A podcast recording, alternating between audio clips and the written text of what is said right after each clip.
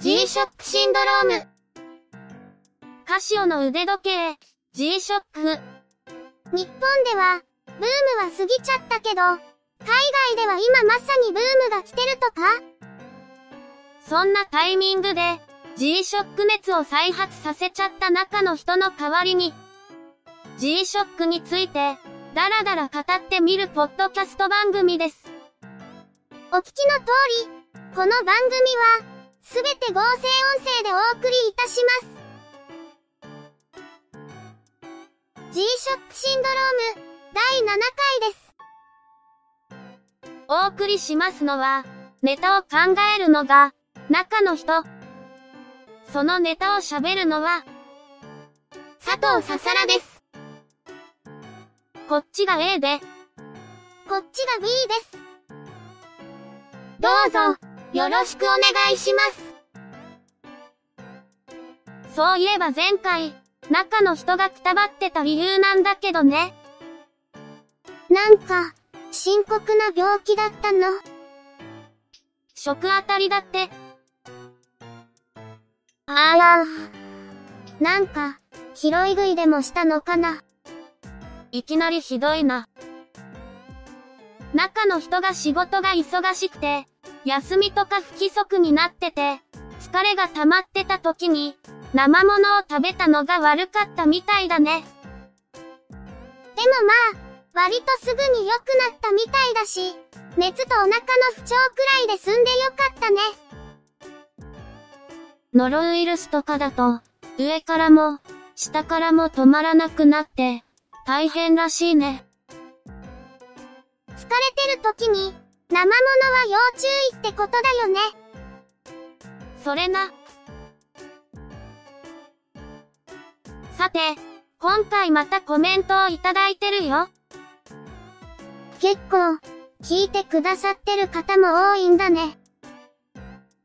やってる方がこういうことを言うのも問題だけど、正直意外だよね。ま、まあ、もちろん聞いてくださってる方がいるってのは嬉しいことだし、今後の励みになるね。うかつすぎることを言わないように、注意しようね。で、そろそろコメントを紹介したいんだけど。あ、はいはい、ちょっと待ってね。今回コメントをくださったのは、活言07053さん。今回も iTunes のカスタマーレビューでいただきました。ありがとうございます。タイトルは G-SHOCK 最高です。こんにちは。こんな番組待っていました。いつも楽しく聞かせていただいております。私は北海道出身、福岡在住の30歳の男です。私の G-SHOCK 歴ですが、小学生の時にホームセンターで買ったアメリカワールドカップモデルが初 G-SHOCK でした。まだまだ時計もワールドカップもブーム前だったので、単純にデザインに惹かれて買ってもらいました。次もブーム前に買った BW6200B2 です。これにはいろいろな思い出があり、新品は割引価格7000円で買った数年後にブームが来て、雑誌で新品が32万で売っていたり、価値がない時に3階から落としして実験をしたり、最終的には盗難にあったりと、一番思い入れがあるモデルです。その後色々買っていますが、今は DW8200-1A を愛用しております。先日電池交換とベゼル交換に出したら、新品がなくメインブラックのベゼルに変わってしまいましたが、今でも大切に使っております。しかし、一番好きなのは、BW6200B2 です。あのツートンカラーは最高で、中学時代の自分を思い出せるので、いつか手に入れたいと思います。これからも、配信楽しみにしております。活言0705さん、コメントありがとうございました。BW6200 というと、1993年に発売されている、ラリーモデルのようですね。左右非対称で、1000分の1秒ストップウォッチ機能が搭載されているモデルとのことで、中の人もこの手のモデルはかなり好きですよね。B2 というモデルが、なかなか検索でヒットしないんだけど、ひょっとすると何かのコラボモデルなのかも。BW8200 は、2代目フロッグマンですね。どちらもいい趣味されていると思います。今は福岡にお住まいとのことですが、ひょっとするとどこかで中の人とニアミスしているかもしれませんね。G-SHOCK が売っているところで、ショーケースにへばりついている、キモいおちさんがいたら、ひょっとすると中の人かもしれません。これからも、お聞きいただけたら嬉しいです。BW6200B2 を入手できたら、ぜひ教えてくださいね。実は、今回からちょっと変わってることがあるんだけど、何かわかるかな？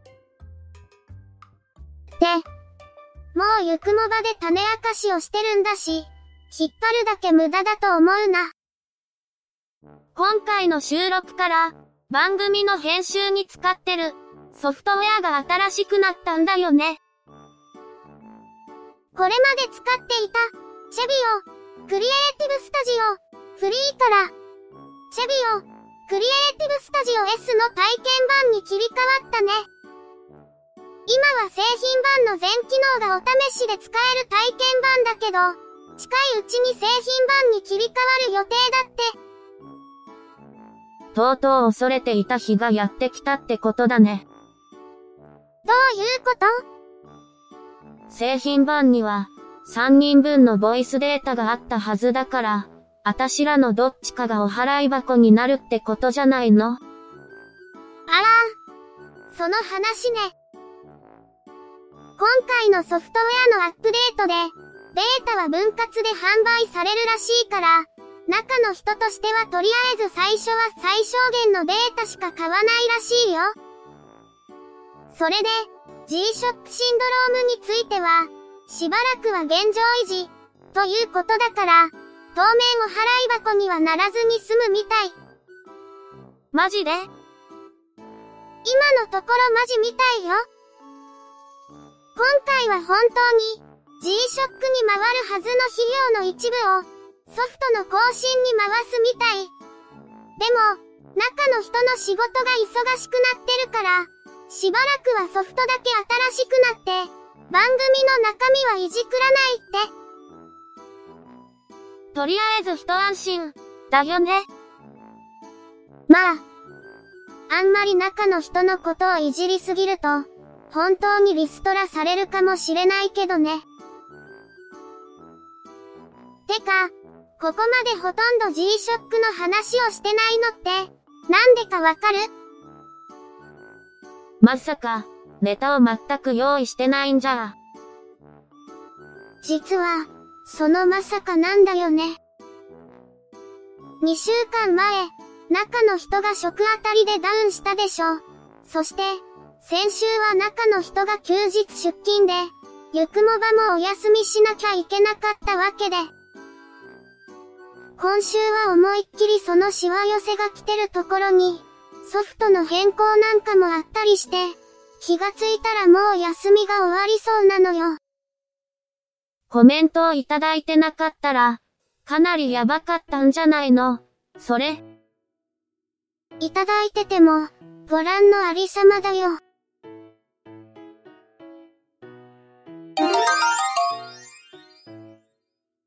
でも、さすがに10分近く、本題らしい本題に入らないのもまずいでしょ。それはその通りだね。ということで、前回、あまりお話できなかった、手入れについて強引に話を持っていくことにするよ。本当に力技だろ、それ。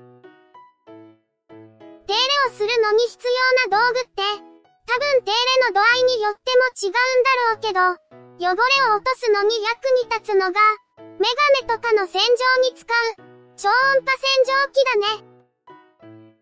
中の人も、こないだ買ったんだよね。あまり高価なものは必要ないと思うけど、中途半端に安いものは、本体の防水設計が適当だったりするから、そこは注意が必要だね。そうそう。中の人が買ったのも、安かったんだけど本体が全面防水じゃなくて、水を捨てる方向とかが決まってるよね。ところで、時計の洗浄をするときって、洗浄機に丸々放り込むのそれをしちゃうと、防水設計としては大丈夫でも、ムーブメントの動作とかに影響しそうで怖いよね。バンドが外せるなら、外してバンドだけを洗浄機に入れた方がいいんだろうけど、それができない場合は、洗浄機に時計洗浄用の台座がついてたりするから、それを使ったらいいね。バンドの部分だけが水に浸かるようになるから、動作が狂う心配は少ないと思うけど、注意しながら使った方がいいかもね。バンドやベゼルが分解できるなら、先に分解して、部品だけで放り込む方がやっぱり安心だね。隙間に汚れが入り込んでるし、そのせいでネジがすごく汚れてることもあるからね。分解の時に注意したいのが、部品をなくさないことってのはもちろんなんだけど、部品を壊さないことも大事だね。特に、汚れがたくさんついてるネジとかだと、固着して外れないってこともあるし、無理な力をかけるとネジ山が潰れたり、途中でネジが折れたり、大変なことになるしね。古いものだと、ネジ自体が歪んで、まっすぐ回らないからなかなか外れないこともあるし、要注意だよね。